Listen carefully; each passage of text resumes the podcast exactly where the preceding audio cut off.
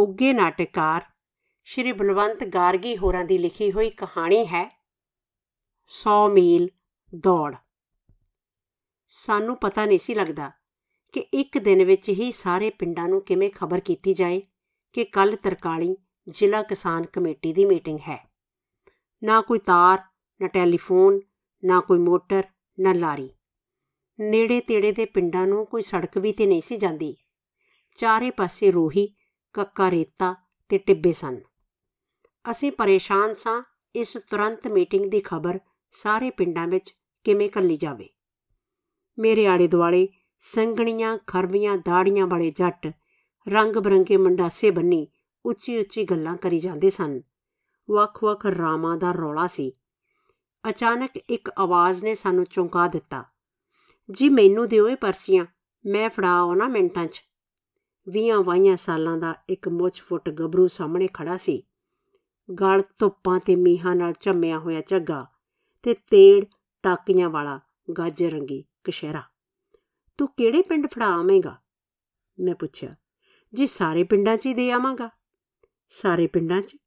ਤੈਨੂੰ ਪਤਾ ਹੈ ਸਾਡੀ ਮੀਟਿੰਗ ਕੱਲ ਤਰਕਾਲੀ ਹੈ ਹਾਂ, ਮੈਨੂੰ ਪਤਾ ਹੈ ਰਾਤੋਂ ਰਾਤ ਮਾਰ ਆਉਂਗਾ ਗੇੜਾ।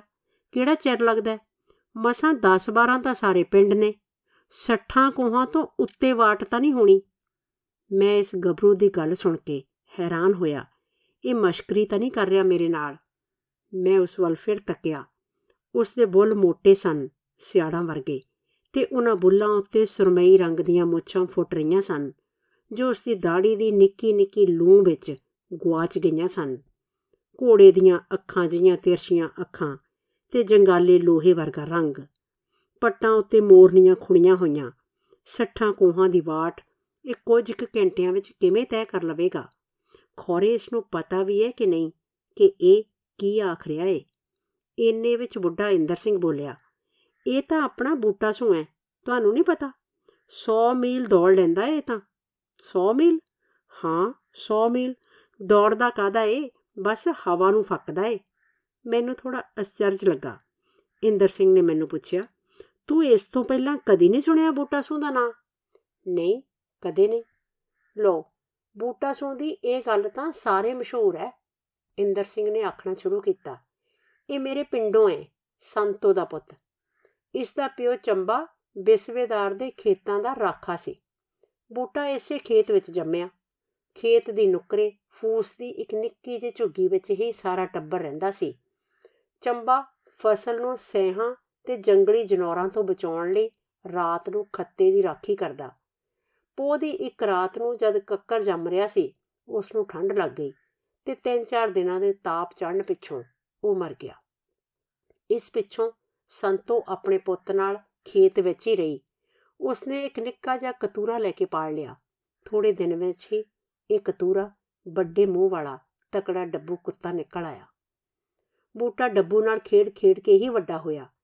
ਉਹ ਡੱਬੂ ਦੀ ਪੋਸ਼ ਮਰੋੜਦਾ, ਡੱਬੂ ਲੋਟੜੀ ਖਾਂਦਾ ਹੋਇਆ ਚੌਂ-ਚੌਂ ਕਰਦਾ, ਮਸਤੀ ਵਿੱਚ ਆ ਕੇ ਛਾਲਾ ਮਾਰਦਾ ਕਚਾਨੀਆਂ ਦਿੰਦਾ, ਭੌਂਕਦਾ ਤੇ ਬੂਟੇ ਨਾਲ ਵੱਡੇ ਭਰਾ ਵਾਂਗ ਖੇਡਦਾ। ਦੂਰੋਂ ਗਿੱਦੜਾਂ ਨੂੰ ਦੇਖ ਕੇ ਡੱਬੂ ਦੌੜਦਾ ਤੇ ਮਗਰੇ ਬੂਟਾ ਦੌੜਦਾ। ਕੁਝ ਚਿਰ ਪਿੱਛੋਂ ਬੂਟੇ ਨੂੰ ਇੰਨੀ ਤੱਕ ਹੋ ਗਈ ਕਿ ਉਹ ਸਹੇ ਮਗਰ ਦੌੜ ਕੇ ਉਸ ਨੂੰ ਝਾੜੀਆਂ ਤੇ ਮਲਿਆਂ ਵਿੱਚੋਂ ਕੱਢ ਲੈਂਦਾ। ਉਸ ਨੂੰ ਘੇਰ ਲੈਂਦਾ, ਛੱਡ ਦਿੰਦਾ ਤੇ ਫਿਰ ਫੜ ਲੈਂਦਾ।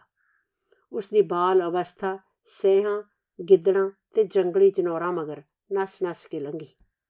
ਉਹ ਵਿਸਵੇਦਾਰ ਦੇ ਵਿਸ਼ੇਰਿਆਂ ਤੇ ਬਤਾਰੂਆਂ ਮਗਰ ਦੌੜਦਾ ਤੇ ਉਹਨਾਂ ਤੋਂ ਵੀ ਅੱਗੇ ਨਿਕਲ ਜਾਂਦਾ। ਘੋੜਿਆਂ ਤੇ ਊਠਾਂ ਮਗਰ ਦੌੜਦਾ ਦੌੜਦਾ ਬੂਟਾ ਜਵਾਨ ਹੋਇਆ। ਸਹਿਾ ਵੱਧ ਤੋਂ ਵੱਧ 4 ਕੋ ਦੌੜ ਸਕਦਾ ਏ। ਗਿੱਦੜ 8 ਕੋ ਘੋੜਾ 40 ਕੋ ਤੇ ਤਿੱਖੀ ਤੋਂ ਤਿੱਖੀ ਊਠਣੀ 50 ਕੋ ਤੋਂ ਵੱਧ ਨਹੀਂ ਟੱਪਦੀ। ਪਰ ਬੂਟਾ 100 ਮੀਲ ਦੌੜ ਸਕਦਾ ਹੈ ਇੱਕੋ ਸਾਹ। ਕਿੰਨੇ ਚਿਰ ਵਿੱਚ? ਬਸ 12 ਘੰਟਿਆਂ 'ਚ। ਊਠ ਤੇ ਘੋੜਾ ਇਸ ਤੋਂ ਤਿੱਖੇ ਭਾਵੇਂ ਦੌੜ ਲੈਣ, ਪਰ ਬੂਟੇ ਵਾਂਗ ਇੱਕੋ ਸਾਹੇ 100 ਮੀਲ ਨਹੀਂ ਦੌੜ ਸਕਦੇ। ਮੈਂ ਬੂਟੇ ਵੱਲ ਗੌਰ ਨਾਲ ਤੱਕਿਆ। ਇਸ ਅਜੀਬ ਇਨਸਾਨ ਵੱਲ, ਜਿਸ ਦੀਆਂ ਅੱਖਾਂ ਘੋੜੇ ਜਿਹੀਆਂ ਸਨ, ਤੇ ਮੂੰਹ ਉੱਤੇ ਜਨੌਰਾਂ ਜਿਹੀ ਅਲੜ ਖੁਸ਼ੀ ਦਾ ਝੋਲਾ ਸੀ। ਉਸ ਦੇ ਸਿਆੜਾਂ ਵਰਗੇ ਬੁੱਲ ਲਿਸ਼ਕ ਰਹੇ ਸਨ। ਉਸ ਦੇ ਪੱਟਾਂ ਦੀਆਂ ਮੱਛੀਆਂ ਤੇ ਪਿੰਜਣੀਆਂ ਵਿਚਕਾਰ ਉਸ ਦੇ ਢਾਲ ਵਰਗੇ ਗੋਡੇ ਜੜੇ ਹੋਏ ਸਨ। ਉਸ ਦੇ ਢਾਲ ਵਰਗੇ ਇਹ ਗੋਡੇ ਮੈਨੂੰ ਬੜੇ ਅਜੀਬ ਅਜੀਬ ਲੱਗੇ। ਇੰਦਰ ਸਿੰਘ ਨੇ ਮੈਨੂੰ ਸੋਚੀ ਪਏ ਨੂੰ ਤੱਕ ਕੇ ਆਖਿਆ, ਜੇ ਤੁਹਾਨੂੰ ਮੇਰੀ ਗੱਲ ਤੇ ਇਤਬਾਰ ਨਹੀਂ ਤਾਂ ਭਾਵੇਂ ਪਰਖ ਲਓ। ਤੁਸੀਂ ਇਹ ਸਾਰੀਆਂ ਪਰਚੀਆਂ ਇਸ ਨੂੰ ਫੜਾਓ। ਕੱਲ ਤੇ ਇੱਕ ਸਾਰੇ ਪਿੰਡਾਂ ਵਿੱਚ ਵੰਡ ਆਓ। ਉਸ ਸਾਰੀਆਂ ਚਿੱਠੀਆਂ ਬੂਟੇ ਨੂੰ ਫੜਾਈਆਂ ਤੇ ਸਾਰੇ ਪਿੰਡਾਂ ਦੇ ਨਾਂ ਪਤੇ ਤੇ ਥੋ ਟਿਕਾਣੇ ਦੱਸ ਕੇ ਉਸ ਨੂੰ ਆਖਿਆ, ਬੂਟਿਆ, ਇਹ ਪਰਚੀਆਂ ਸਾਰੇ ਪਿੰਡੀ ਵੰਡਾਮੀ ਜਾਂ ਮੇਰਾ ਬੱਗਾ ਸ਼ੇਰ। ਦੂਜੇ ਦਿਨ 12 ਦੇ 12 ਪਿੰਡਾਂ ਦੇ ਸਕੱਤਰ ਤਰਕਾਲੀ ਐਨ ਵੇਲੇ ਸਰ ਮੀਟਿੰਗ ਲਈ ਪੁੱਜ ਗਏ। ਮੈਂ ਸਭਨਾਂ ਨੂੰ ਬਾਰੀ-ਬਾਰੀ ਪੁੱਛਿਆ, ਤੁਹਾਡੇ ਕੋਲ ਸੱਦਾ ਲੈ ਕੇ ਕੌਣ ਗਿਆ ਸੀ?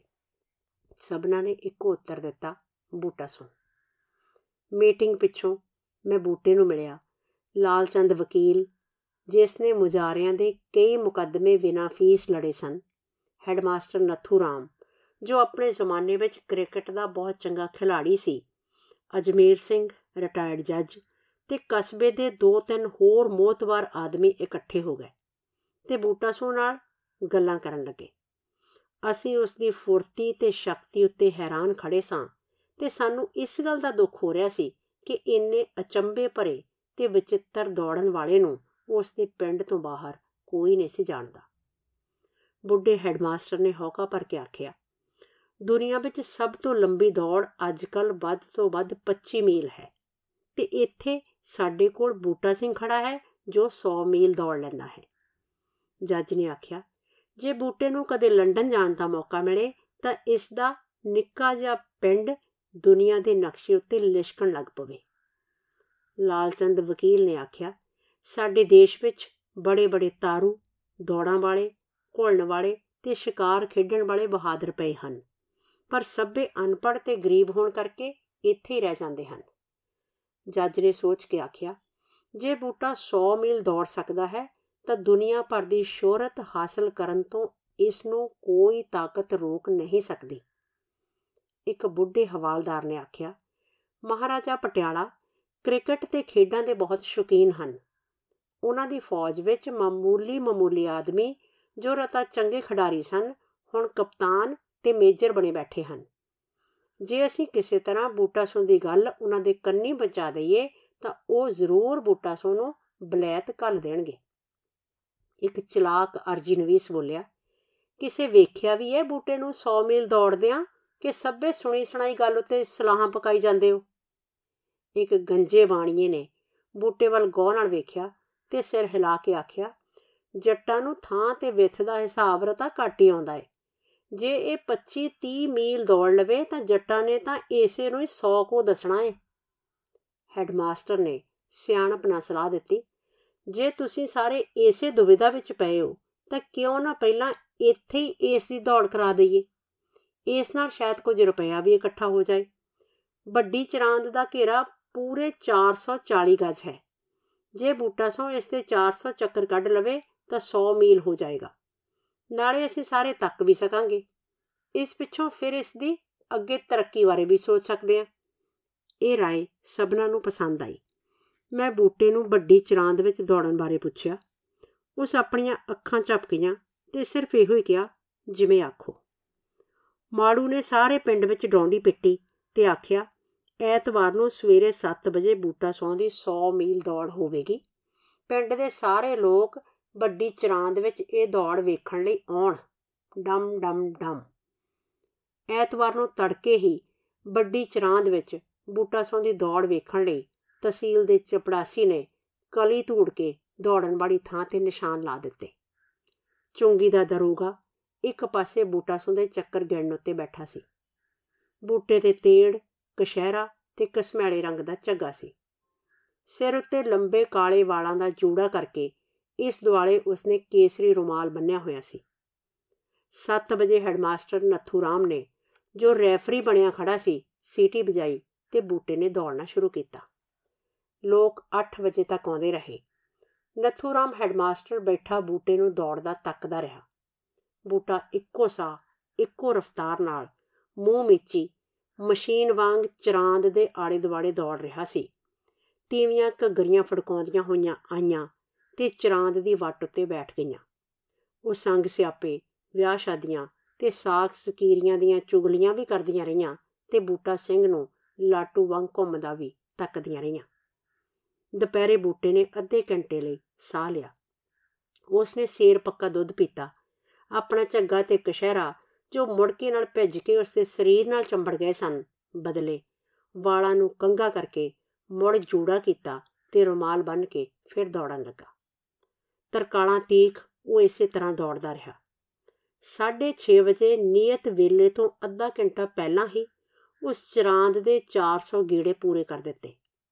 ਉਸ ਵੇਲੇ ਸੂਰਜ ਡੁੱਬ ਰਿਹਾ ਸੀ। ਸੂਰਜ ਦੀ ਨਿੱਗਰਦੀ ਲਾਲੀ ਵਿੱਚ ਬੂਟੇ ਦੇ ਖਿਲਰੇ ਵਾਲਾਂ ਦੀਆਂ ਜਟੂਰੀਆਂ ਸੂਹੇ ਖੰਭਾਂ ਵਾਂਗ ਜਾਪਦੀਆਂ ਸਨ। ਉਸ ਦੀ ਛਾਤੀ ਧੌਂਕਣੀ ਵਾਂਗ ਚੱਲ ਰਹੀ ਸੀ ਤੇ ਉਸ ਦੇ ਕਹਿ ਵਰਗੇ ਸਰੀਰ ਉੱਤੇ ਮੁੜਕੇ ਦੀਆਂ ਤਤੀਰੀਆਂ ਵਗ ਰਹੀਆਂ ਸਨ। ਜਦ ਉਸਨੇ ਦੌੜ ਖਤਮ ਕੀਤੀ ਤਾਂ ਲੋਕਾਂ ਨੇ ਨਾਰਿਆਂ ਨਾਲ ਉਸ ਦਾ ਸਵਾਗਤ ਕੀਤਾ ਤੇ ਉਸ ਨੂੰ ਮੋਢਿਆਂ ਤੇ ਚੁੱਕ ਕੇ ਸਾਰੇ ਪਿੰਡ ਵਿੱਚ ਉਸ ਦਾ ਜਲੂਸ ਕੱਢਿਆ। ਬੂਟੇ ਨੇ ਸਭ ਲੋਕਾਂ ਅੱਗੇ ਮੱਥਾ ਨਿਵਾ ਕੇ ਆਖਿਆ, ਇਹ ਸਭ ਵਾਹਿਗੁਰੂ ਦੀ ਕਿਰਪਾ ਹੈ ਉਸੇ ਦੀ ਮਿਹਰ ਮੇਰੀਆਂ ਹੱਡੀਆਂ ਵਿੱਚ ਦੌੜਦੀ ਏ। ਇਸੇ ਕਰਕੇ ਮੈਂ 100 ਮੀਲ ਦੌੜ ਸਕਿਆ। ਜੇ ਕਿਤੇ ਇੱਕ ਵਾਰੀ ਮੈਨੂੰ ਕੋਈ ਲੰਡਨ ਭੇਜ ਦੇਵੇ, ਤਾਂ ਦੌੜ ਵਾਲੀ ਤਾਂ ਕਿਰਾ ਠਿੱਪੀ ਲਾਵਾਂ। ਅਸੀਂ ਬੂਟੇ ਦੀ ਖਬਰ ਉਰਦੂ ਤੇ ਪੰਜਾਬੀ ਦੇ ਅਖਬਾਰਾਂ ਵਿੱਚ ਕੱਲ ਦਿੱਤੀ ਤੇ ਮਹਾਰਾਜਾ ਪਟਿਆਲੇ ਨਾਲ ਉਸ ਦੀ ਮੁਲਾਕਾਤ ਕਰਾਉਣ ਦੇ ਹੀਲੇ ਸੋਚਣ ਲੱਗੇ। ਤੀਜੇ ਦਿਨ ਪਿੰਡੋਂ ਬੂਟੇ ਦੀ ਮਾਂ ਆ ਗਈ। ਉਹ 60 ਵਰਿਆਂ ਦੀ ਤਗੜੀ ਚੌੜੀ ਚੱਗੀ ਜੱਟੀ ਸੀ। ਉਸ ਦੇ ਬੁੱਲ ਬੂਟੇ ਦੇ ਬੁੱਲਾਂ ਵਰਗੇ ਰਤਾ ਮੋਟੇ ਸਨ ਤੇ ਅੱਖਾਂ ਅੱਗੇ ਗਿਜ-ਗਿਜ ਕਰਦੀ ਇੱਕ ਝਿੱਲੀ ਜੀ ਹਿਲ ਰਹੀ ਸੀ। ਉਹ ਬੂਟੇ ਨੂੰ ਲੈਣ ਆਈ ਸੀ। ਅਸੀਂ ਉਸ ਨੂੰ ਇਸ ਗੱਲ ਦਾ ਬੜਾ ਯਕੀਨ ਦਿਵਾਇਆ ਕਿ ਉਹ ਬੜੀ ਭਾਗਾਂ ਵਾਲੀ ਹੈ ਤੇ ਬੂਟਾ ਛੇਤੀ ਹੀ ਸਾਰੀ ਦੁਨੀਆ ਵਿੱਚ ਮਸ਼ਹੂਰ ਹੋ ਜਾਵੇਗਾ। ਪਰ ਉਸ ਨੂੰ ਸਾਡੀਆਂ ਗੱਲਾਂ ਉੱਤੇ ਯਕੀਨ ਨਾ ਆਇਆ। ਉਸ ਆਖਿਆ, ਮੈਂ ਹੁਣ ਬੁੱਢੇ ਵਾਰੇ ਖੇਤਾਂ ਦੀ ਰਾਖੀ ਕਿਵੇਂ ਕਰਾਂ? ਮੇਤੋਂ ਗਿੱਦੜ ਤੇ ਸਹੇ ਨਹੀਂ ਹਟਾ ਹੁੰਦੇ। ਡੱਬੂ ਚਿਰ ਹੋਇਆ ਮਰ ਗਿਆ। ਬਸ ਮੇਰੇ ਕੋਲ ਮੇਰੇ ਪੁੱਤ ਵਜੋਂ ਹੋਰ ਕੋਈ ਨਹੀਂ।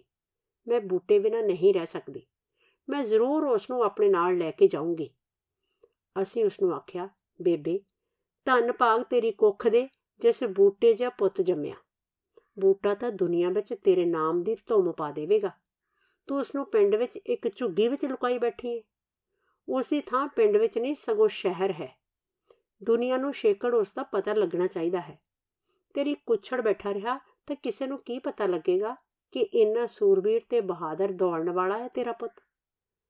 ਤੂੰ ਐਵੇਂ ਰੱਟਾ ਪਾ ਕੇ ਉਸ ਨੂੰ ਨਾਲ ਨਾ ਲੈ ਜਾਵੇਂ। ਐਵੇਂ ਮੂਰਖਪੁਣਾ ਨਾ ਕਰ। ਬੂਟੇ ਨੂੰ ਸਾਡੇ ਕੋਲ ਛੱਡ ਜਾ। ਉਸਨੇ ਸਾਡੀਆਂ ਗੱਲਾਂ ਸੁਣੀਆਂ ਅਣਸੁਣੀਆਂ ਕਰਕੇ ਆਖਿਆ, ਮੈਂ ਆਪਣੇ ਪੁੱਤ ਵਜੋਂ ਨਹੀਂ ਰਹਿ ਸਕਦੀ। ਮੈਨੂੰ ਨਹੀਂ ਲੋੜ ਹੋਰ ਚੀਜ਼ਾਂ ਦੀ। ਸੁੱਖ ਨਾਲ ਮੇਰਾ ਬੱਗਾ ਸ਼ੇਰ ਜਿਉਂਦਾ ਰਹੇ। ਮੈਂ ਤਾਂ ਇਸ ਨੂੰ ਆਪਣੇ ਨਾਲ ਹੀ ਲੈ ਕੇ ਜਾਊਂਗੀ। ਪਰ ਜਦੋਂ ਜੱਜ ਨੇ ਉਸ ਨੂੰ ਸਮਝਾਇਆ ਕਿ ਮਹਾਰਾਜਾ ਪਟਿਆਲਾ ਨਾਲ ਬੂਟੇ ਦੀ ਮੁਲਾਕਾਤ ਦਾ ਪ੍ਰਬੰਧ ਹੋ ਰਿਹਾ ਹੈ, ਤਾਂ ਬੂਟਾ ਸੱਚਮੁੱਚ ਹੀ ਦੁਨੀਆ ਵਿੱਚ ਨਾਮ ਖੱਟੇਗਾ ਤੇ ਬੁੱਢੀ ਬੂਟੇ ਨੂੰ ਪਿੱਛੇ ਛੱਡ ਜਾਣ ਤੇ ਰਾਜੀ ਹੋ ਗਈ। ਬੂਟੇ ਨੇ ਆਖਿਆ, ਬੇਬੇ, ਤੂੰ ਸੰਸਾ ਨਾ ਲਾ। ਛੇਤੀ ਮੈਂ ਸਮੁੰਦਰ ਪਾਰ ਜਾਊਂਗਾ ਤੇ ਲੰਡਨ ਵਿੱਚ ਜਾ ਕੇ 100 ਮੀਲ ਦੌੜੂੰਗਾ, ਫਿਰ ਸਾਰੀ ਦੁਨੀਆ ਤੇਰੇ ਪੁੱਤ ਨੂੰ ਮੰਨੇਗੀ। ਫਿਰ ਆਪਣੇ ਕੋਲ ਰੁਪਈਏ ਹੀ ਰੁਪਈਏ ਹੋ ਜਾਣਗੇ। ਤੂੰ ਫਿਕਰ ਨਾ ਕਰ, ਤੇਰੇ ਵਾਲੇ ਸਾਰੇ ਦੁੱਖ ਤੋੜ ਦਊਂਗਾ। ਇੱਕ ਵਾਰੀ ਤੂੰ ਮੈਨੂੰ ਲੰਡਨ ਜਾ ਲੈਣ ਦੇ। ਦੂਜੇ ਦਿਨ ਉਹ ਆਪਣੇ ਪੁੱਤ ਨੂੰ ਛੱਡ ਕੇ ਪਿੰਡ ਚਲੇ ਗਏ। ਅਸੀਂ ਬੂਟੇ ਲਈ ਥੋੜੇ ਜਿਹੇ ਪੈਸੇ ਇਕੱਠੇ ਕੀਤੇ ਤਾਂ ਜੋ ਉਹ ਕੁਝ ਦਿਨ ਸਾਡੇ ਕੋਲ ਰਹਿ ਕੇ ਪਟਿਆਲੇ ਜਾਣ ਆਉਣ ਦਾ ਪ੍ਰਬੰਧ ਕਰ ਸਕੇ। ਉਹ ਕੁਝ ਦਿਨ ਜੱਜ ਦੇ ਘਰ ਰਿਹਾ, ਜੱਜ ਦਾ ਬੰਗਲਾ, ਆਬਾਦੀ ਤੋਂ ਬਾਹਰ ਬਾਜਰੇ ਦੇ ਖੇਤਾਂ ਦੀ ਜੂ ਨਾਲ ਲੱਗਦਾ ਸੀ। ਜੱਜ ਤੇ ਉਸਦੇ ਮਿੱਤਰ ਦੁਪਹਿਰਾਂ ਪਿੱਛੋਂ ਅੰਦਰ ਕਮਰੇ ਵਿੱਚ ਬੈਠ ਕੇ ਤਾਸ਼ ਖੇਡਦੇ ਤੇ ਬੂਟਾ ਬਾਹਰ ਬਰਾਂਡੇ ਵਿੱਚ ਆਪਣੇ ਖਿਆਲਾਂ ਵਿੱਚ ਡੁੱਬਿਆ, ਇਕੱਲਾ ਬੈਠਾ ਰਹਿੰਦਾ। ਅਸੀਂ ਦੋ ਚਿੱਠੀਆਂ ਘੱਲੀਆਂ ਸਨ, ਇੱਕ ਪਟਿਆਲੇ ਵਿੱਚ ਖੇਡਾਂ ਦੇ ਵੱਡੇ ਅਫਸਰ ਨੂੰ ਤੇ ਦੂਜੀ ਮਹਾਰਾਜੇ ਨੂੰ। ਇਹਨਾਂ ਚਿੱਠੀਆਂ ਦੀ ਉਡੀਕ ਵਿੱਚ ਬੈਠੇ ਅਸੀਂ ਬੂਟੇ ਲਈ ਹੋਰ ਕੋਈ ਪ੍ਰੋਗਰਾਮ ਨਹੀਂ ਸਾਂਭਣਾ ਸਕੇ। ਸਵੇਰੇ ਸਵੇਰੇ ਬੂਟਾ ਲੰਮੀਆਂ ਲੰਮੀਆਂ ਤੇ ਤਿਰਛੀਆਂ ਪੁਲੰਗਾ ਭਰਦਾ ਹੋਇਆ ਡਾਕਖਾਨੇ ਜਾ ਕੇ ਜੱਜ ਦੀ ਚਿੱਠੀ ਪੱਤਰੀ ਲੈ ਕੇ ਆਉਂਦਾ। ਫਿਰ ਦੁਪਹਿਰਾ ਢਲਣ ਉੱਤੇ ਮੰਡੀ ਵੱਲ ਉੱਡ ਲੈਂਦਾ ਤੇ ਤਾਸ਼ ਖੇਡਦੇ ਹੋਏ ਜੱਜ ਤੇ ਉਸਦੇ ਮਿੱਤਰਾਂ ਲਈ ਪਾਨ, ਬਰਫ਼, ਨਿੰਬੂ ਸ਼ਿਕੰਜਵੀ ਆਦ ਲੈ ਕੇ ਆਉਂਦਾ। ਲੋਕਾਂ ਦੀ ਭੀੜ, ਜੋ ਬੂਟੇ ਨੂੰ ਤੱਕਣ ਲਈ ਜੱਜ ਦੇ ਬੰਗਲੇ ਆਉਂਦੀ ਸੀ, ਜਿਵੇਂ ਉਹ ਕੋਈ ਬਚਿੱਤਰ ਜੀਵ ਹੋਵੇ, ਘਟਦੀ ਗਈ। ਹੌਲੀ-ਹੌਲੀ ਬੂਟੇ ਦੇ ਆਲੇ ਦੁਆਲੇ ਅਦਭੁਤ ਤੇ ਚਰਚਾ ਭਰੀ ਸ਼ੋਅ ਦਾ ਬੂਰ ਉੱਡ ਗਿਆ ਤੇ ਉਹ ਨੜੇ ਵਾਂਗ ਖਾਲੀ ਖਾਲੀ ਰਹਿ ਗਿਆ, ਜਿਸ ਦੁਆਲੇ ਰੂੰ ਦੀ ਇੱਕ ਤੰਦ ਵੀ ਨਾ ਹੋਵੇ। ਤਿੰਨ ਹਫ਼ਤੇ ਲੰਘ ਗਏ। ਬੂਟੇ ਨੂੰ ਇੰਜ ਮਹਿਸੂਸ ਹੋਇਆ ਜਿਵੇਂ ਕਈ ਸਾਲ ਲੰਘ ਗਏ ਹੋਣ। ਇੱਕ ਦਿਨ ਉਸਨੇ ਮੈਨੂੰ ਆਖਿਆ, ਮੈਂ ਇੱਕ ਸਰਦਾਰ ਨੂੰ ਜਾਣਦਾ ਹਾਂ, ਜੋ ਅੱਜਕੱਲ ਫਰੀਦਕੋਟ ਰਹਿੰਦਾ ਹੈ। ਕਿਸੇ ਵੇਲੇ ਉਹ ਮਹਾਰਾਜਾ ਪਟਿਆਲੇ ਦਾ ਡਿਊਟੀ ਅਫਸਰ ਹੁੰਦਾ ਸੀ। ਉਸ ਦੀ ਮਹਾਰਾਜੇ ਤੱਕ ਬਹੁਤ ਪਹੁੰਚ ਹੈ। ਜੇ ਮੈਂ ਉਸ ਕੋਲ ਜਾਵਾਂ ਤਾਂ ਉਹ ਮੈਨੂੰ ਜ਼ਰੂਰ ਮਹਾਰਾਜਾ ਸਾਹਿਬ ਨਾਲ ਮਿਲਾ ਦੇਵੇਗਾ। ਫਿਰ ਸ਼ਾਇਦ ਕੋਈ ਰਾਹ ਖੁੱਲ ਜਾਵੇ। ਇੱਕ ਹਫ਼ਤੇ ਪਿੱਛੋਂ ਬੂਟਾ ਫਰੀਦਕੋਟ ਉਸ ਆਦਮੀ ਨੂੰ ਮਿਲਣ ਚਲਾ ਗਿਆ। ਇਸ ਪਿੱਛੋਂ ਮੈਨੂੰ ਪਤਾ ਲੱਗਾ ਕਿ ਬੂਟਾ ਪਟਿਆਲੇ ਚਲਾ ਗਿਆ ਹੈ। ਕਈ ਲੋਕਾਂ ਦੀਆਂ ਚਿੱਠੀਆਂ ਲੈ ਕੇ ਤੇ ਕਈਆਂ ਨੂੰ ਮਿਲਦੇ ਮੜਾਉਂਦੇ ਛੇਕੜ ਉਹ ਮਹਾਰਾਜਾ ਸਾਹਿਬ ਦੇ ਏਡੀ ਕਾਂਗ ਤੱਕ ਪਹੁੰਚ ਗਿਆ। ਜਿਸ ਨੇ ਬੂਟੇ ਦੀ ਮਹਾਰਾਜਾ ਸਾਹਿਬ ਨਾਲ ਛੇਤੀ ਤੋਂ ਛੇਤੀ ਮੁਲਾਕਾਤ ਕਰਾਉਣ ਦਾ ਵਾਅਦਾ ਕੀਤਾ। ਇਸ ਪਿੱਛੋਂ ਬਹੁਤ ਸਾਰੀਆਂ ਘਟਨਾਵਾਂ ਵਾਪਰੀਆਂ। ਮੈਂ ਲਾਹੌਰ ਆਪਣੇ ਕੰਮ ਵਿੱਚ ਰੁੱਝਾ ਹੋਇਆ ਸਾਂ, ਇਸ ਲਈ ਬਹੁਤਾ ਚਿਰ ਪਿੰਡ ਨਾ ਆ ਸਕਿਆ। ਫਿਰ ਫਸਾਦ ਹੋਏ, ਦੇਸ਼ ਦੀ ਵੰਡ ਹੋ ਗਈ ਤੇ ਮੈਂ ਦਿੱਲੀ ਆ ਗਿਆ। ਇਸ ਪਿੱਛੋਂ ਮੈਨੂੰ ਬੂਟਾ ਸਿੰਘ ਦੀ ਬਹੁਤ ਚਿਰ ਤੱਕ ਕੋਈ ਖਬਰ ਨਾ ਮਿਲੀ। 1948 ਦੀ ਗੱਲ ਹੈ। ਸਰਦਾਰ ਪਟੇਲ ਰਿਆਸਤਾਂ ਦੇ ਮਹਾਰਾਜਿਆਂ ਨੂੰ ਭਾਰਤ ਯੂਨੀਅਨ ਵਿੱਚ ਸ਼ਾਮਲ ਹੋਣ ਲਈ ਉਹਨਾਂ ਨਾਲ ਗੱਲਬਾਤ ਕਰਨ ਤੇ ਉਹਨਾਂ ਨੂੰ ਪ੍ਰੇਰਨ ਲਈ ਦੇਸ਼ ਦਾ ਦੌਰਾ ਕਰ ਰਹੇ ਸਨ। ਮੈਂ ਉਸ ਦਿਨ ਪਟਿਆਲੇ ਸਾਂ। ਬਹੁਤ ਵੱਡਾ ਜਲੂਸ ਸੀ। ਸਰਦਾਰ ਪਟੇਲ ਤੇ ਮਹਾਰਾਜਾ ਚਾਂਦੀ ਦੀ ਬੱਗੀ ਵਿੱਚ ਨਾਲ-ਨਾਲ ਬੈਠੇ ਸਨ। ਬਾਜ਼ਾਰਾਂ, ਗਲੀਆਂ ਵਿੱਚ ਲੋਕ ਝੰਡੀਆਂ ਲਈ ਸਰਦਾਰ ਪਟੇਲ ਦੇ ਸਵਾਗਤ ਲਈ ਖੜੇ ਸਨ। ਬਾਰੀਆਂ, ਖਿੜਕੀਆਂ ਤੇ ਛੱਤਾਂ ਉੱਤੇ ਆਦਮੀ ਤੀਮੀਆਂ ਜੁੜੇ ਖੜੇ ਸਨ। ਭੀੜ ਵਿੱਚ ਇੱਕ ਥਾਂ ਮੈਂ ਬੂਟਾ ਸਿੰਘ ਨੂੰ ਵੀ ਖੜੇ ਤੱਕਿਆ, ਜੋ ਚਾਂਦੀ ਦੀ ਬੱਗੀ ਨੂੰ ਹੌਲੀ-ਹੌਲੀ ਤੁਰਦੇ ਤੱਕ ਰਿਹਾ ਸੀ, ਜਿਸ ਨੂੰ 6 ਦੂਧੀਆਂ ਘੋੜੇ ਖਿੱਚ ਰਹੇ ਸਨ ਤੇ ਜਿਸ ਦੇ ਅੱਗੇ ਲਿਸ਼-ਲਿਸ਼ ਕਰਦੀਆਂ ਜਰਕ ਵਰਕ ਵਰਦੀਆਂ ਪਾਈ ਫੌਜੀ ਬੈਂਡ ਜਾ ਰਿਹਾ ਸੀ। ਜਦ ਸਰਦਾਰ ਪਟੇਲ ਦੀ ਸਵਾਰੀ ਲੰਗੀ ਤਾਂ ਮੈਂ ਬੂਟੇ ਨੂੰ ਮਿਲਿਆ ਤੇ ਉਸ ਨੂੰ ਪੁੱਛਿਆ ਕਿ ਉਸ ਦੀ ਮਹਾਰਾਜੇ ਨਾਲ ਮੁਲਾਕਾਤ ਦਾ ਕੀ ਸੱਟਾ ਨਿਕਲਿਆ। ਉਸ ਉੱਤਰ ਦਿੱਤਾ ਹੁਣ ਤਾਂ ਸਰਦਾਰ ਪਟੇਲ ਦਿੱਲੀ ਤੋਂ ਆਏ ਹੋਏ ਹਨ। ਮਹਾਰਾਜਾ ਤੇ ਬਾਕੀ ਸਾਰੇ ਅਹਿਲਕਾਰ ਰੁੱਝੇ ਹੋਏ ਹਨ। ਜਦ ਮਹਾਰਾਜ ਸਾਹਿਬ ਨੂੰ ਬੇਲ ਲੱਗੀ ਤਾਂ ਉਹ ਮੈਨੂੰ ਮਿਲ ਸਕਣਗੇ। ਮੈਂ ਦਿੱਲੀ ਮੋੜ ਆਇਆ। ਇਸ ਪਿੱਛੋਂ 2 ਸਾਲ ਤੀਕ ਮੈਂ ਬੂਟੇ ਨੂੰ ਨਾ ਮਿਲਿਆ। ਪਰ ਕਦੇ-ਕਦੇ ਮੈਨੂੰ ਉਸ ਬਾਰੇ ਉੜਦੀ ਉੜਦੀ ਖਬਰ ਜ਼ਰੂਰ ਮਿਲ ਜਾਂਦੀ। ਉਸ ਨੂੰ ਪਟਿਆਲੇ ਬਹੁਤ ਚਿਰ ਉਡੀਕਣਾ ਪਿਆ। ਹਰ ਵੇਲੇ ਕੋਈ ਨਾ ਕੋਈ ਜ਼ਰੂਰੀ ਕੰਮ ਮਹਾਰਾਜਾ ਸਾਹਿਬ ਨੂੰ ਘੇਰੀ ਰੱਖਦਾ। ਮਹਾਰਾਜੇ ਦੇ ਏਡੀ ਕਾਂਗ ਨੇ ਬੂਟੇ ਨੂੰ ਆਖਿਆ ਕਿ ਇਸ ਤਰ੍ਹਾਂ ਘੜੀ ਮੁੜੀ ਪਿੰਡੋਂ ਆਉਣ ਜਾਣ ਨਾਲ ਵਕਤ ਤੇ ਰੁਪਈਏ ਪੈਸੇ ਦੇ ਫालतू ਖਰਚ ਨਾਲੋਂ ਇਹੋ ਚੰਗਾ ਏ ਕਿ ਉਹ ਪਟਿਆਲੇ ਕੋਈ ਨਿੱਕੀ ਮੁੱਟੀ ਨੌਕਰੀ ਕਰ ਲਵੇ। ਪਹਿਲੀ ਫੁਰਸਤ ਵਿੱਚ ਹੀ ਉਸ ਦੀ ਮਹਾਰਾਜਾ ਸਾਹਿਬ ਨਾਲ ਮੁਲਾਕਾਤ ਕਰਵਾ ਦਿੱਤੀ ਜਾਵੇਗੀ ਤੇ ਫਿਰ ਉਸ ਨੂੰ ਕੌਮਾਂਤਰੀ ਦੇਸ਼ਾਂ ਦੀਆਂ ਖੇਡਾਂ ਤੇ ਦੌੜਾਂ ਵਿੱਚ ਕੱਲ ਦਿੱਤਾ ਜਾਏਗਾ। ਇਹ ਗੱਲ ਬੂਟੇ ਨੂੰ ਜੱਚ ਗਈ ਤੇ ਉਹ ਮੋਤੀ ਮਹਲ ਸਰਕਾਰ ਦੇ ਲੱਸੀ ਖਾਨੇ ਵਿੱਚ ਦਰਬਾਨ ਦੇ ਤੌਰ ਤੇ ਨੌਕਰ ਹੋ ਗਿਆ। ਉਸ ਦੀ ਤਨਖਾਹ ਤਾਂ ਉਸ ਦਾ ਇੱਕ ਤਰ੍ਹਾਂ ਵਜ਼ੀਫਾ ਹੀ ਸੀ। ਕਿਉਂ ਜੋ ਸਾਰਾ ਦਿਨ ਬਸ ਇੱਕ ਸਟੂਲ ਤੇ ਬੈਠੇ ਰਹਿਣ, ਲੰਮੇ ਪਏ ਰਹਿਣ ਤੇ ਬਾਗ ਵਿੱਚ ਘੁੰਮਣ ਫਿਰਨ ਤੋਂ ਛੁੱਟ ਉਸ ਨੂੰ ਹੋਰ ਕੋਈ ਕੰਮ ਨਹੀਂ ਸੀ ਹੁੰਦਾ। ਇੱਕ ਵਾਰੀ ਉਸ ਦੀ ਮਾਂ ਉਸ ਨੂੰ ਮੁੜ ਪਿੰਡ ਆਪਣੇ ਨਾਲ ਲੈ ਜਾਣ ਲਈ ਆਈ। ਉਹ ਬੂਟਾ ਜੋ ਨਿਤ ਦੀ ਉਡੀਕ ਤੇ ਸਰਕਾਰੀ ਕੰਮਾਂ ਵਿੱਚ ਢਿੱਲ ਤੋਂ ਹੁਣ ਚੰਗੀ ਤਰ੍ਹਾਂ ਜਾਣੂ ਹੋ ਗਿਆ ਸੀ ਆਪਣੀ ਮਾਂ ਨੂੰ ਸਾਰੀਆਂ ਗੱਲਾਂ ਸਮਝਾ ਕੇ ਆਖਣ ਲੱਗਾ, ਬੇਬੇ, ਇੱਕ ਵਾਰੀ ਮੈਂ ਲੰਡਨ ਹੋ ਆਵਾਂ, ਫਿਰ ਤੇਰੀਆਂ ਸਾਰੀਆਂ ਕਸਰਾਂ ਪੂਰੀਆਂ ਕਰ ਦਊਂਗਾ। ਫਿਰ ਸਾਨੂੰ ਕਿਸੇ ਗੱਲ ਦੀ ਤੋਟ ਨਹੀਂ ਰਹਿਣੀ। ਬਸ ਹੁਣ ਤਾਂ ਦਿਨਾਂ ਦੀ ਗੱਲ ਹੈ ਰਤਾ ਕੋ ਸਬਰ ਦਾ ਘੁੱਟ ਪਰ ਇਹ ਆਖ ਕੇ ਉਸਨੇ ਬੁੱਢੀ ਮਾਂ ਨੂੰ ਪਿਛਲੇ 3 ਮਹੀਨਿਆਂ ਦੀ ਤਨਖਾਹ ਦਿੱਤੀ, ਜੋ ਬੁੱਢੀ ਨੇ ਆਪਣੀ ਸਲਾਰੀ ਦੇ ਲੜ ਬੰਨ ਲਈ ਤੇ ਪਿੰਡ ਮੁੜ ਗਈ। ਬੂਟਾ ਆਪਣੀ ਨੌਕਰੀ ਉੱਤੇ ਜੰਮਿਆ ਰਿਹਾ। ਕਈ ਵਾਰ ਉਹ ਬੈਠਾ ਬੈਠਾ ਅੱਕ ਜਾਂਦਾ, ਤਾਂ ਬਾਜ਼ਾਰ ਜਾਂ ਨੇੜੇ ਦੀ ਮੰਡੀ ਦਾ ਚੱਕਰ ਲਾਉਣ ਲਈ ਟਿੱਬ ਜਾਂਦਾ ਤੇ ਕਈ ਕਈ ਘੰਟੇ ਘੁੰਮਣ ਫਿਰਨ ਪਿੱਛੋਂ ਮੁੜਦਾ। ਸਾਰਾ ਦਿਨ ਡਿਊਟੀ ਤੋਂ ਗੈਰ ਹਾਜ਼ਰ ਰਹਿਣ ਕਰਕੇ ਲੱਸੀ ਖਾਨੇ ਦੇ ਅਫਸਰ ਤੇ ਉਸ ਦੀ ਸ਼ਿਕਾਇਤ ਪੁੱਜੀ ਤੇ ਇਸ ਪਿੱਛੋਂ ਉੱਚੇ ਅਫਸਰ ਤੱਕ ਵੀ ਗੱਲ ਪਹੁੰਚ ਗਈ। ਬੂਟੇ ਦੀ ਪੇਸ਼ੀ ਹੋਈ ਉਸ ਨੂੰ ਬਹੁਤ ਝੜਕਿਆ ਗਿਆ ਤੇ ਇਸ ਝਾੜ ਚੰਬ ਪਿੱਛੋਂ ਉਸ ਨੂੰ ਮਾਫ ਕਰ ਦਿੱਤਾ ਗਿਆ ਕਿ ਜੇ ਅੱਗੇ ਤੋਂ ਬਿਨਾਂ ਦੱਸੇ ਆਪਣੀ ਡਿਊਟੀ ਛੱਡ ਕੇ ਕਿਤੇ ਗਿਆ, ਤਾਂ ਉਸ ਨੂੰ ਨੌਕਰੀ ਤੋਂ ਜਵਾਬ ਮਿਲ ਜਾਏਗਾ। ਜੇ ਇਸ ਤਰ੍ਹਾਂ ਉਹ ਨੌਕਰੀ ਤੋਂ ਕੱਢ ਦਿੱਤਾ ਗਿਆ, ਤਾਂ ਉਸ ਦੇ ਨਾਂ ਨੂੰ ਕਲੰਕ ਲੱਗ ਜਾਏਗਾ ਤੇ ਉਸ ਨੂੰ ਕਦੀ ਵੀ ਕੌਮਾਂਤਰੀ ਦੇਸ਼ਾਂ ਦੀਆਂ ਦੌੜਾਂ ਦੇ ਮੁਕਾਬਲੇ ਵਿੱਚ ਨਹੀਂ ਕੱਲਿਆ ਜਾਵੇਗਾ। ਇਸ ਵਾਕਿਆ ਨਾਲ ਬੂਟਾ ਸਹਿਮ ਗਿਆ। ਇਸ ਪਿੱਛੋਂ ਉਹ ਡਿਊਟੀ ਉੱਤੇ ਚੇਤਨ ਅਤੇ ਹੁਸ਼ਿਆਰੀ ਨਾਲ ਹਾਜ਼ਰ ਰਹਿਣ ਲੱਗਾ। ਇੱਕ ਸਾਲ ਪਿੱਛੋਂ ਮੈਨੂੰ ਇੱਕ ਮੁਕੱਦਮੇ ਵਿੱਚ ਗਵਾਹੀ ਦੇਣ ਲਈ ਪਟਿਆਲੇ ਜਾਣਾ ਪਿਆ। ਸਾਰਾ ਦਿਨ ਕਚਹਿਰੀ ਭੁਗਤ ਕੇ ਥੱਕਿਆ ਟੁੱਟਿਆ ਮੈਂ ਕਿਸੇ ਤਾਂਗੇ ਜਾਂ ਰਿਕਸ਼ੇ ਦੀ ਉਡੀਕ ਵਿੱਚ ਖੜਾ ਸਾਂ। ਕੁਝ ਚਿਰ ਪਿੱਛੋਂ ਮੈਂ ਦੂਰੋਂ ਹੌਲੀ-ਹੌਲੀ ਇੱਕ ਸਾਈਕਲ ਰਿਕਸ਼ਾ ਆਉਂਦੀ ਤੱਕੀ। ਉਸ ਦੇ ਨਾਲ ਨਾਲ ਇੱਕ ਬੁੱਢੀ ਸੋਟੀ ਟੇਕਦੀ ਤੁਰੀ ਆ ਰਹੀ ਸੀ। ਜਦ ਰਿਕਸ਼ਾ ਨੇੜੇ ਆਈ ਤਾਂ ਮੈਂ ਇਸ ਵਿੱਚ ਬੈਠੇ ਬੂਟਾ ਸਿੰਘ ਨੂੰ ਪਛਾਣ ਲਿਆ। ਉਹ ਨਵੀਂ ਖਾਕੀ ਨਿੱਕਰ ਤੇ ਪੈਰੇ ਲਿਸ਼ਕਦੇ ਹੋਏ ਕਾਲੇ ਬੂਟ ਪਾਈ ਸਿਰ ਉੱਤੇ ਮੂੰਗੀਆ ਰੰਗ ਦੀ ਪੱਗ ਬੰਨੀ ਬੈਠਾ ਸੀ। ਉਸ ਨੇ ਮੈਨੂੰ ਵੇਖ ਕੇ ਫਤਿਹ ਬੁਲਾਈ, ਰਿਕਸ਼ਾ ਖੜੋ ਗਈ। ਸੁਣਾ ਵੀ ਬੂਟਾ ਸਿਆ, ਕੀ ਹਾਲ ਹੈ ਤੇਰਾ? ਮੈਂ ਪੁੱਛਿਆ। ਬਸ ਜੀ, ਵਾਹਿਗੁਰੂ ਦੀ ਕਿਰਪਾ ਹੈ ਤੁਹਾਡੀ ਮਿਹਰਬਾਨੀ ਹੈ ਠੀਕ ਹੈ। ਮਹਾਰਾਜਾ ਸਾਹਿਬ ਹੁਣ ਕੁਝ ਦਿਨਾਂ ਲਈ ਗਰਮੀ ਕਰਕੇ ਚਹਿਲ ਗਏ ਹੋਏ ਨੇ। ਜਦ ਮੁੜੇ ਤਾਂ ਉਹਨਾਂ ਨਾਲ ਮੇਰੀ ਮੁਲਾਕਾਤ ਹੋ ਜਾਊ ਮੇਰਾ ਨਾਂ ਸਭਨਾ ਤੋਂ ਉੱਪਰ ਹੈ। ਬਸ ਪਹਿਲਾ ਨਾਮ ਮੇਰਾ ਹੀ ਹੈ। ਮੈਨੂੰ ਪਤਾ ਲੱਗਿਆ ਹੈ ਅਸੂ 'ਚ ਦੌੜਨ ਵਾਲਿਆਂ ਦੀ ਇੱਕ ਟੀਮ ਲੰਡਨ ਜਾ ਰਹੀ ਹੈ। ਪੱਕੀ ਆਸ ਹੈ, ਮਹਾਰਾਜਾ ਸਾਹਿਬ ਮੈਨੂੰ ਜ਼ਰੂਰ ਚੁਣ ਲੈਣਗੇ ਤੇ ਭੇਜ ਦੇਣਗੇ।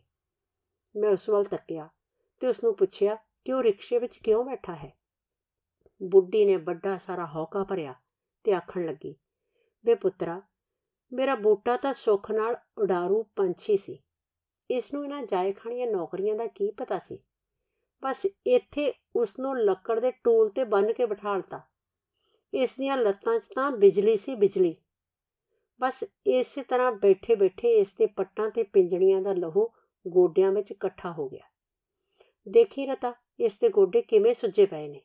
ਹਾਏ ਨਹੀਂ ਅਮੜੀਏ। ਇਹ ਆਖ ਕੇ ਬੁੱਢੀ ਨੇ ਆਪਣੇ ਜ਼ੋਰ-ਜ਼ੋਰ ਦੀ ਮੁੱਕੀਆਂ ਮਾਰਨੀਆਂ ਸ਼ੁਰੂ ਕਰ ਦਿੱਤੀਆਂ। ਉਸ ਦੀਆਂ ਅੱਖਾਂ ਵਿੱਚੋਂ ਤ੍ਰਿਪ-ਤ੍ਰਿਪ ਹੰਝੂ ਡਿੱਗਣ ਲੱਗੇ ਤੇ ਉਸਨੇ ਆਖਿਆ ਹਾਏ ਨਹੀਂ ਹੁਣ ਮੈਂ ਇਸ ਨੂੰ ਹਸਪਤਾਲ ਲੈ ਜਾਣੀ ਆ। ਉਥੇ ਡਾਕਦਾਰ ਇਸ ਨੂੰ ਸੂਏ ਲਾਊਗਾ। ਮੈਂ ਬੂਟੇ ਵੱਲ ਤੱਕਿਆ।